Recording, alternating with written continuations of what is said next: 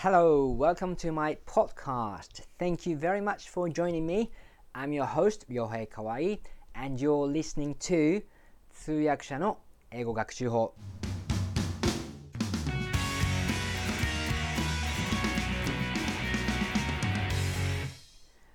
改めましてこんにちは河合良平です通訳者の英語学習法この番組はさまざまな英語学習法や英語コミュニケーションのヒントをシェアする番組です第7回目のテーマは英語力アップの目安を持つということでお送りします。はい。えー、っとですね僕は20歳ぐらいの時に自分の大阪の部屋でですね英語学習を開始しましてで23歳の時に英会話講師の職に就くことができたんですよね。だからまあ英語まあその英語力英語講師っていうのがゴールではなかったんですけれども、まあ、通訳になりたいなっていう夢があったんでだけれどもその自分が勉強してきた英語力が社会的に評価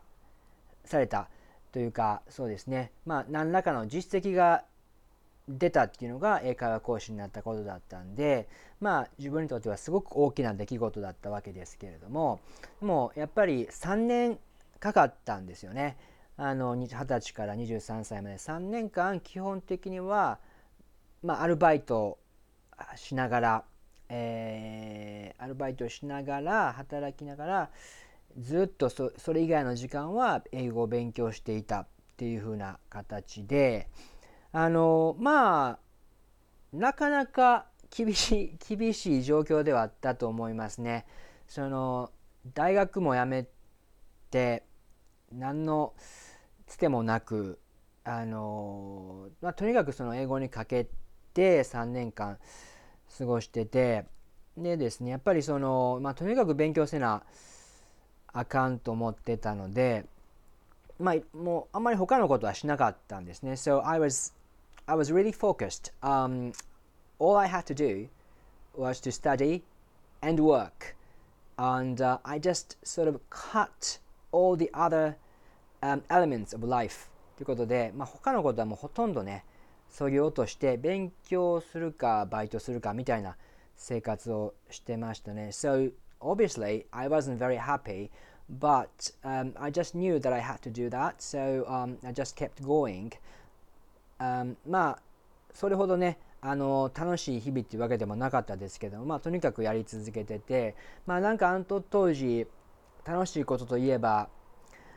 あの僕友達とねあの、まあ、すごく近所に住む 友達と手紙のやりあはがきのやり取りをしてたりしてて、まあ、それがすごく面白かったのとあのあと当時ですね So at that time my brother um, was working was doing a part-time job at a kind of a luxury um, luxury luxury supermarket you know little, little bit more high-end supermarket so he was working there as a part-timer and sometimes he brought back some food and to home and then I was really looking forward to it ということで当時まああの弟があの近所のですね、まあ、ちょっとこうちょっと高級なスーパーみたいなのあるじゃないですか ああいうところでバイトをしててですねあのたまにねなんかいい ちょっといい豆腐とかを持って帰ってきてですねまあそれを食べるのが楽しみだったみたいなね。まあそんな生活でしてですね。あの当時納豆すごいちょっと高い納豆がねそれがまあなんかこう人生の楽しみだった時期もありますね。今もあるのか分かりませんけどね。それがすごく美味しかったなと。まあどうでもいいんですけどまあとにかくねまあそんな英語そういうことしながら英語を勉強してたわけですけれどもやっぱりねあの一人でずっと自分でやってると特に誰とも会わずにやってると果たしてこれでいいのかなみたいに思うこともあってでそういう意味でやっぱりその一つのこの物差しっていうか目安を持つってことはやっぱりすごくモチベーションの維持にもつながるしあ自分はこの方向に進んでていいんだっていう風なねまあ一つの目安にもなるんでとても大切だと思います。でその当時ですね So at that time I was trying to get some kind of job that requires some level of English あのまあ何らかの英語を使う仕事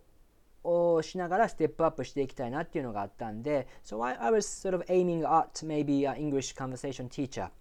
まあ英会話の講師とかもね狙ってたわけですけれどもあのやっぱりその英語を使う仕事って今もそうでしょうね。多分あの TOEIC あの当時もそうだったと思うんですが TOEIC のスコアがねやっぱりあの履歴書に書くことでまたはその requirement としてあの求人情報とか見ると TOEIC何点以上とかあったんでやっぱまあこれ TOEIC 取らなあかんねんなみたいなことであの TOEIC とあと英検もねまあコンスタントに受験してました However I was aware that just to get TOEIC points isn't really good for, it isn't really good for my um, like overall English skill. So what I mean is that um, I wouldn't really study for TOEIC. I was studying general English, like I was studying to increase my listening and reading generally. And uh, in the result of that,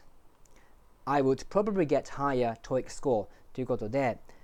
あのまあ、トイックの点数をね 高くしようと思ってたわけなんですがあんまり TOEIC のテクニックの勉強はあんまりしないようにしてました。っていうのはあの、まあ、やっぱり、うん、当時なんとなくですけれどもテクニック的な勉強をしても話せるようにならなかったりとかっていうのはなんとなく薄々感じててまあこれはねいろいろ賛否両論あると思うんですけれども僕としては僕としてはあの基本的に聞くスキルですよね聞くリスニングのスキルを高めることで読むスキルを高めることその結果として TOEIC の点数は、まあ、自然に上がっていくものだっていうふうに捉えてましたので、まあ、あまりそのテクニックにこだわらず general な英語の勉強を続けてたんですね。でやっぱりね TOEIC の点数にもやっぱそれが反映されてたんですよね。やっぱやっていくと点数も上がっていってそれがすごくモチベーションになったんであのー、やっぱりね TOEIC まあいろいろと言われてますけれども、まあ、そういう使い方は僕はあれじゃないかなと思ってますね。 general な勉強をしつつ、まあ、一つの物差しとして TOEIC を受けるっていうね、あのー、っていうのを僕はそういうふうにして活用してましたね。だからあのー、ね今でも覚えてますけれども、まあ、 TOEIC 受験してね、あのー、すごい一番嬉しかったのはリスニングテストで満点を取った時っていうのはめちゃくちゃ嬉しかったですね。あの今までやってきた、まあ、それ取れるまでに、まあ、1年半とかかかったと思いますけれども2年とかねかかったと思いますけれどもずっとやってきてあ TOEIC リスニングテストで満点取れたっていうね、まあ、当時住んでたマンションの1階のねなんかあのアルミのアルミっていうんですかねあの新聞受けのところにバッと見に行って TOEIC のね結果表が返ってきててもうその場で待ちきれずにもその場でこう開けてパッと見て495点やった時にですね思わずガッツポーズしましたね。誰も周りに良かったから周りにいなかったから良かったですけどもあのまあすごい嬉しかったんです。からまあ皆さんもまあねあのまあ、 TOEIC についていろいろ思うところあるかもわからないですけれどもまあ自分の目安ねなんかこうモチベーションを上げる目安として使われるのもすごくいいかなと思いますだから結局あの英会話講師の requirement は多分850点とかだったんで So once I got that score I immediately stopped、uh, taking TOEIC and uh, ACAN as well. So I just um, I just lost um, I just lost interest completely taking uh, you know the tests.